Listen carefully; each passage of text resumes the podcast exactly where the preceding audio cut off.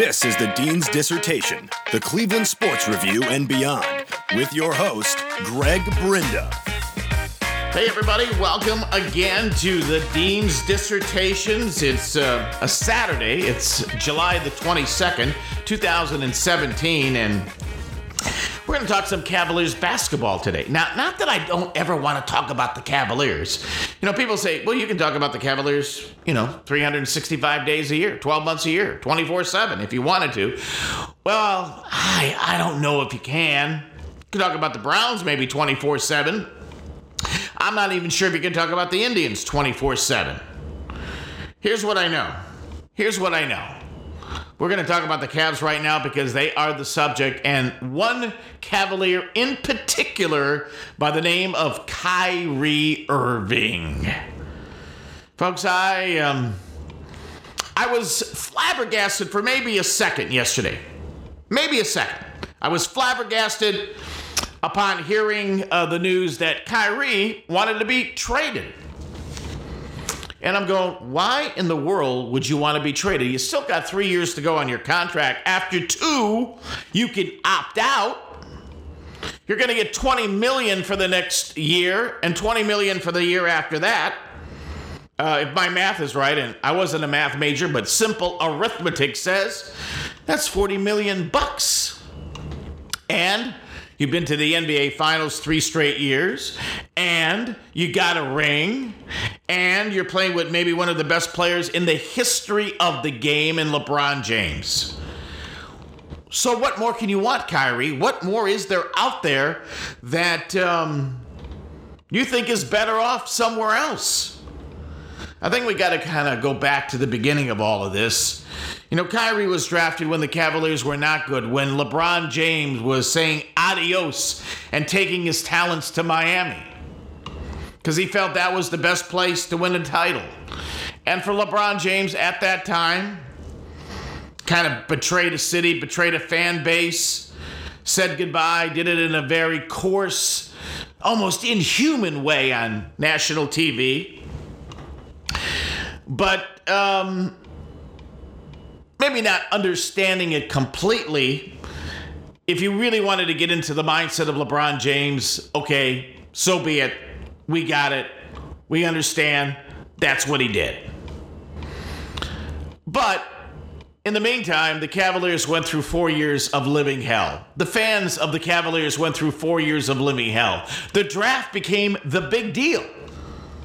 Who are we going to pick? How are we going to get better? How are we going to, you know, show LeBron somewhere down the road that we can win a championship without him. Well, that's a novel thought. It's a novel idea. It's ego on one half, but it may not be realistic, folks, because again, when you look at the history of the NBA, when you look at the map of the NBA, when you look at the landscape of the NBA, only a few teams have really the ability to win an NBA title, barring, you know, some of the better teams or some of the best teams getting, you know, racked with injuries. And that does happen. Injuries happen in sports. It's not like um, it doesn't happen. We've seen our share here. And I'm not going to really get into it. And, you know, obviously we've seen our basketball share of injuries. So the Cavaliers drafted Kyrie Irving. Didn't play a whole lot of Duke because he was hurt. That didn't really matter. The uh, Cavs front office knew that uh, they were getting a solid talent. And when we saw Kyrie Irving play at the NBA level, we really did see that talent emerge. We saw greatness we saw a fabulous player. Now, I'm not sure if we saw a leader to a title. We saw a big pieces part to that title. But I think all of us who have followed the NBA and ba- basketball, and even if you are the die-hardest of die-hard Cavs fans, you have to realize that um, you need more than Kyrie Irving. And the Cavaliers went on their way to try to, to put together the best team that they could not knowing if indeed LeBron James someday would want to come back, or if the powers that be wanted LeBron James back, or if the fans wanted LeBron James back. Well, we're not going to rehash that story. That's not the story that we're here for today. We know that story. It's been told a hundred times over. We know what happened in July of 2014 when it all came together one more time for the Cleveland Cavaliers and LeBron James announced that he was coming home. That he would be part of hopefully bringing a championship back to his to, to where he grew up, where he was born where he's cut where he cut his teeth professionally in the first seven years of his career. So LeBron does come home. He has Kyrie. And in a blink of an eye, the Cavaliers go out and get another All Star, a great player in Kevin Love. Prior to all that, they went out and got themselves a rookie coach who had never coached in the NBA before. His name was David Blatt, who really made his name coaching outside the United States, coaching in Europe, in Turkey, in Israel. Good players out there. Guys who are just step below the NBA level go out there and play in those leagues and make a ton of money. Not as much as an NBA player, but they, they do okay. And the competition is pretty darn good, but it's not the creme de la creme. It is not the NBA. You know it. I know it. I don't have to get that. I don't, you know, really have to, you know, get into it that much. We know what that is all about. So you got David Blatt, you got LeBron James, got a real interesting mix of players and a coaching staff, and a front office is going to change rather quickly, and David Griffin,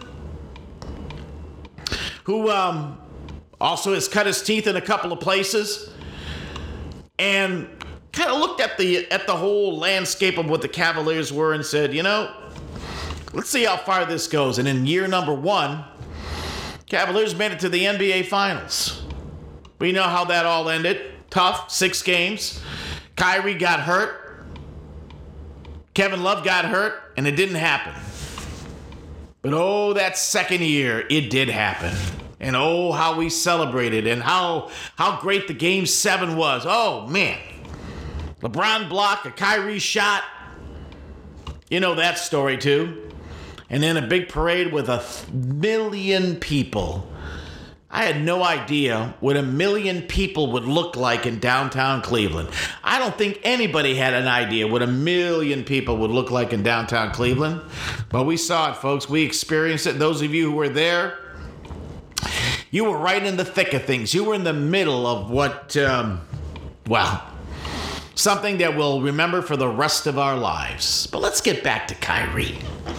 In year number two, Kyrie Irving made the All Star team for the first time pretty good. Made the All Star team. And I remember that fateful day. It was late January, early February, when uh, the, the announcement was made, probably early February, and the Cavaliers were having practice at Cleveland Clinic Courts. So, of course, we all wanted to hear what Kyrie Irving had to say. We got Kyrie Irving, Cavalier, bad team, great player, making the All Star team.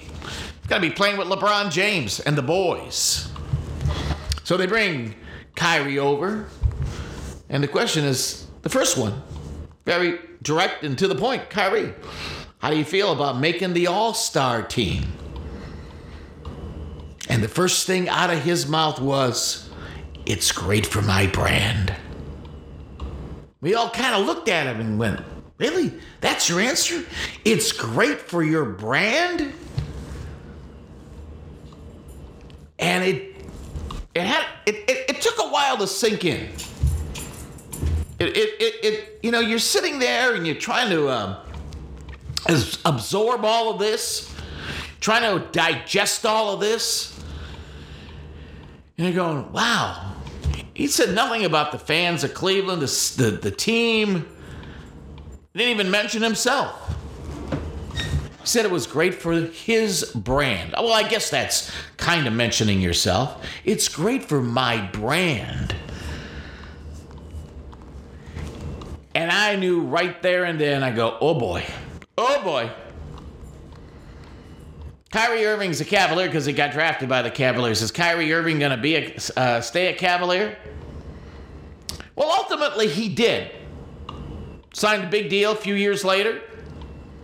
Got him a hundred mil and a pretty good, um, a pretty good bank account, I would say. But that never left me. I, I, I, I, I, that never, ever, ever left me. And we saw Kyrie play great games. We saw LeBron James taking him under his wing and trying to mold him into a terrific player and a, a, a professional. And this is what you have to do. And this is what it means to be a team player. And this is what you can do. And this is what you can't do. And this is what you have to sacrifice. And this is what you have to do to, you know, to make your own stardom. But there's only one goal, and that's to win a championship. And they got that done in year number two. But there were nights when all of them, you know, there's, you know, 82 game season is a long, long season. You can't be great every night. And we understand that. There were nights where you just kind of wondered about the team. You wondered about their collective attitude. You, you, you wondered about their commitment, especially the year after the Cavaliers won the title this past season. When bad habits started to emerge, when it looked as if the Cavs didn't really care about the regular season, they knew they were going to win enough games to get to the postseason. They may not get the number one seed, but they knew that they were good enough to come out of the East and everybody thought, and maybe the Cavaliers thought, and maybe the coaching staff thought, and maybe the the uh, the front office thought that hey, we can just flip the switch, flip the switch, and we'll win it all again, back to back years. Well, we know how that outcome came and went. We know the Cavaliers didn't make it past five games. We know they had a terrific game four. They had a very good game three. But somebody had to lose four games in that uh, final series, and it was the Cleveland Cavaliers losing four games in five tries. And that was it. That was the end of the run. And then the off season began. And the questions persisted. Well, how the Cavs are going to get better? How are they? How are they going to show the world that they can um, you know, really compete with Golden State next year? Was there uh, was there a path to getting the job done and competing against the Warriors legitimately? You had an owner that spent a ton of money on salary. You had an owner that spent a ton of money on a luxury tax. And they didn't have much money left. They were over the cap. Got about $5 million to spend. 5 million. In today's NBA world, that ain't a whole lot. Names started popping up. Paul George first came, and people wondered how could they make that deal? Well, it would it was going to be very hard, if if that if at all. And we got to remember, folks, it's not as if the Cavaliers could just take what they want. The other team has to cooperate also. And it didn't seem as if the Indiana Pacers had any really any cause to cooperate with the Cavaliers. They just didn't seem to be willing to go where the Cavaliers went. And in the midst of all of that, David Griffin, the GM, whose contract was up at the end of June, that was not renewed by Dan Gilbert last year, could not come to an agreement for a new deal. Not enough money, not enough say so, not enough power, not enough autonomy. And David Griffin said, you know what? I'm good enough to be a GM somewhere else. Maybe not this year, but somebody's going to want me. Somebody's going to want my services. Look what I did. So David Griffin said goodbye and said, hey, see you down the road somewhere. And he left. So now what you got? You got the Cavaliers trying to find their way through the offseason, trying to add pieces, parts and you know trying to figure out what could they do to just cut that rope short between themselves and the Golden State Warriors if they could. We know what they all did. Re-signed Kyle Korver, signed Jeff Green. And you just, you know, you just, you just wondered, could, the, could it, could, no matter what was out there, could it be enough? Carmelo Anthony became a hot topic again because all that problem with the New York Knicks. We're not going to go into that. We, you know the situation. There are still some of you out there that would trade Kevin Love for Carmelo Anthony. Folks, I got to tell you, you make that deal, it ain't going to happen. Cavs aren't going to win anything. Now, this was all before the Kyrie stuff broke.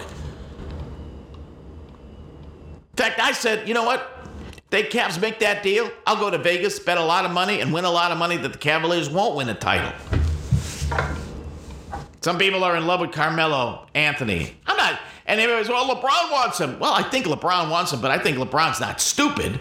He knows that there's limitations on Carmelo Anthony, and he knows how valuable Kevin Love is. But now,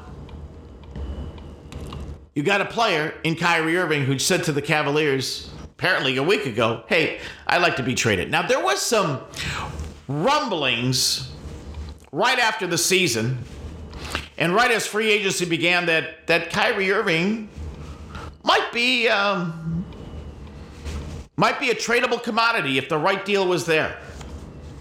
We found that very interesting. I found it interesting, but I try to put myself in the uh, shoes of the owner. As we said, and there's no denying Kyrie Irving's a great player. But Kyrie Irving is not a two way player. You know, the best players in the NBA, folks, period, end of story, no disagreement, no argument, are the people who play both offense and defense. And although Kyrie either goes through the motions or tries a little bit, he's limited. He's limited in his lateral quickness. And I think he's also limited in his real desire and attitude to play defense. Not his thing. Doesn't do it a lot. Occasionally you'll see it, but not enough. And Dan Gilbert's probably sitting there going, okay, I'm paying this young man a lot of money. He's a one way player. And if you go back to the finals this past season, you got to ask yourself did everybody come to play every night? Kyrie had some great games and not so great games. How can you not have, how can you not be on your A game every night of the NBA playoffs? Now, I'm sure the Golden State Warriors, all of them were not on their A game every night, but it sure seemed that way. Sure seemed when they needed a big shot, they got one. Sure seemed when it was crunch time, they got it. And other than the game four, which was kind of an anomaly, when you think back, folks, great game, fun, exciting, awesome, at the Q, terrific. But it was, at the end of the day, an anomaly. It really was. So maybe maybe you throw the name Kyrie out there. Well, you know, we'll talk. You want Kyrie? What would you give us for? But it's now deeper than that, folks. Kyrie now wants to be the center of attention on his team. He wants to get out of the shadow of LeBron James. He's already mentioned four teams he'd like to go to. Well, guess what? Number one, you can't pick the teams you want to go to, Kyrie. Number two, it says a lot about a player who is kind of looking down the road for his own, I guess, professional well being, for a better choice of words. We've had a couple of NBA national writers say, well, Kyrie is just. Um, this is a premature strike because he doesn't know if LeBron James is going to stay. That's right, we don't know. LeBron James has always put himself in the best position. All right? A lot of people in the national media want LeBron James to go. A lot of people in the national media believe that LeBron James is not going to stay. And every day, every day, they pound it into our heads why LeBron James not going to stay past next year that either he's going to go to LA or get together with his buddies and, you know, you know, ride into the sunset playing fun or checking out his options to see where he has the best chance to win a title. It's going to leave everybody in limbo. All right. That's part of LeBron's MO. We get it, we know it, we understand it. Maybe we don't understand it, but we got to accept it, folks, because that's just the way it is. And maybe Kyrie is going, well, hey, I don't know what's going to happen past next year. Well, let me put it this way. So if LeBron James leaves and you're still here, Kyrie, you're still the man. You would be the man. I guess that's not good for you or you want to you want to you want to uh, you want to look at the landscape and see what would be best for you well you don't have that you don't have that control you'll have that control a couple of years from now but you don't have it for next year you don't have it for the year after a lot of things can happen you could get hurt we don't know what the future lies for Kyrie Irving but it doesn't seem to lie here in Cleveland. And you know what? That's fine. You know, as, someone who has covered sports going on 40 years, has been a sports fan for almost 60 years, you know, you can almost you can only take so much of prima donna athletes. If you don't want to be here, if you don't want to be Cleveland, if you don't want to help Cleveland or your team win anything, then just get the hell out. Who needs you? Now, we've had a lot of discussion in the last 24 hours. People have come up and said, well, Kobe wanted the same thing in LA. He wanted out, didn't want to play with Shaq. They said, Kobe, we're not trading you. Came back and played with Shaq and won a couple of rings. Well, that's Kobe. That's Shaq. That's LA. That's Kobe's head.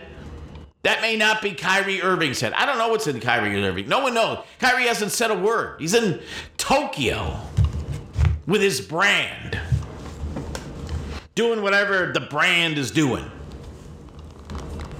So I don't know if um, if if if the Cavaliers said no, hey, guess what, Kyrie, you're going to play out your deal here. You're going to play here no matter what.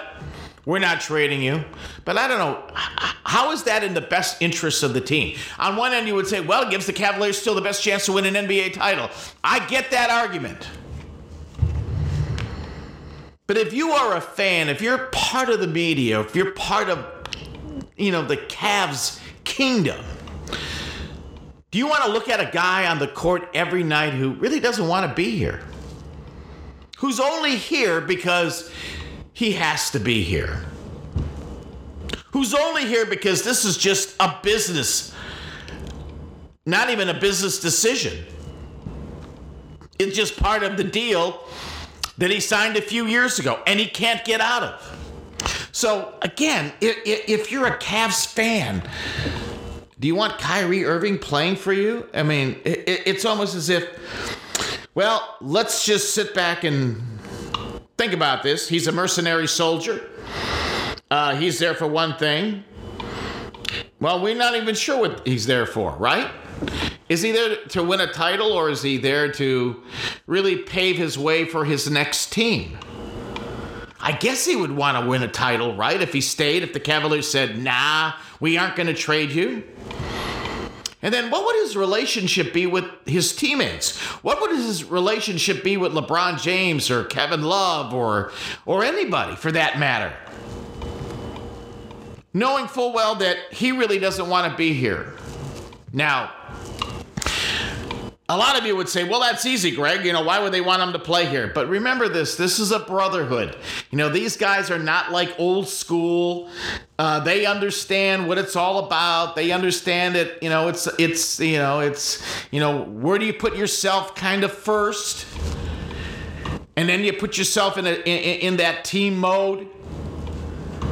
So it's not as cut and dry as maybe you and I thinking about that situation and going, well, when, why, why do I want a teammate that really has no desire to, to, to, to be on my side? It's not quite. There's there's a there's a lot of gray area I think in the NBA. There really is, and that's why I think the only conclusion is, and this may take a short time, it may take a long time. You got to find the best path to get him out of here and make the Cavaliers better today. This isn't about Cavaliers for the future, folks. Here's the other dilemma that the Cavaliers have the Cavs are in a must win now situation. Whether or not LeBron stays or goes, the reality is well, if he goes, then you only have the one year if he stays, it's not like LeBron James is going to get better and better and better. He's playing he's playing the back nine of his NBA career. If I can mix golf and basketball at the same time. He really is. And and you, you are going to try to run, you're going to try to want to sustain as much as you can. But eventually LeBron will need a lot more help. Not in the short term, but absolutely, in the long term, he's going to need a lot more help. It's a dilemma, it's a tough situation.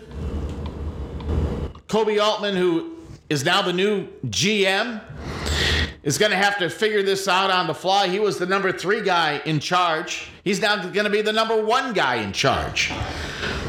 And he's going to have to look at the NBA landscape and see what can I do that's best for the Cavaliers. And trust me, when and if he makes the deal, that will be his legacy. What did we get for Kyrie Irving? Did the Cavaliers sustain greatness? Were they able to get the job done again? Did they still remain the best team in the East? A lot of questions to be asked. And who would have ever thought that after going to the finals three straight years, winning one, losing two, trying to figure out what can we do with what we have just to make the Cavaliers give it their best shot against Golden State again, has turned into this. Has turned into now what do we do with Kyrie? And maybe now, how is LeBron looking at this in a different way. If he is looking at it at a different way, I, I, I don't know. Going to be very, very interesting. And then one other thing that just really just the national media here in this off season have set their targets on the Cavaliers and on Dan Gilbert. Really? Let's see. Only one team from the East has played in the NBA Finals the last three years. Guess what? That's the Cleveland Cavaliers. Only one owner has spent more money than God on his team and has put himself in tax, salary tax hell, and that's Dan Gilbert. That's what he's done. And for whatever reason, the media is coming after the Cavaliers, almost demanding that LeBron leave, saying, oh, uh, he's not going to stay more than a year. You know, he's gone. We want him to go. What, what, what, why? What, what does the national media have in this for themselves? Why would you want LeBron James to go? I look at all the other teams. I'm not really interested in who stays and goes. If somebody wants to stay with a particular team for a long time and, and, and, and get a lot of money, more power to them. I'm not sitting here advocating so and so become a free agent and leave that team because that's a horrible situation. Well, maybe the Knicks. Who would ever want to stay with the New York Knicks? I don't get it. I really don't. So the, all this will do is add to more of the mean streak fodder that the national media has going towards the Cavaliers. Folks, it's going to be a very interesting offseason. I never thought it would be this interesting, seriously. And we'll see now what the future lies for Kyrie Irving. For me, the man's got to go. But they got to get the best deal for him. Whether or not you can marry those two things, that's easier said than done. It really is. So we'll see. I know one thing, we're going to be talking a lot more about the Cleveland Cavaliers, more than I ever thought we would. Well, when you think about it, it does beat talking Cavs than having to talk about the Browns, who might actually win four or five games this year, which will get a lot of people excited four or five games. So you go from an F student to a D plus student. Wow. That's a that's a breakthrough, isn't it? So until next time, this is the Dean of Cleveland Sports, Greg Brinda, saying we'll talk to you along the road and not too far down the road. We'll be chatting with you again. And thanks for listening to this podcast. Subscribe now to the Dean's Dissertation on iTunes.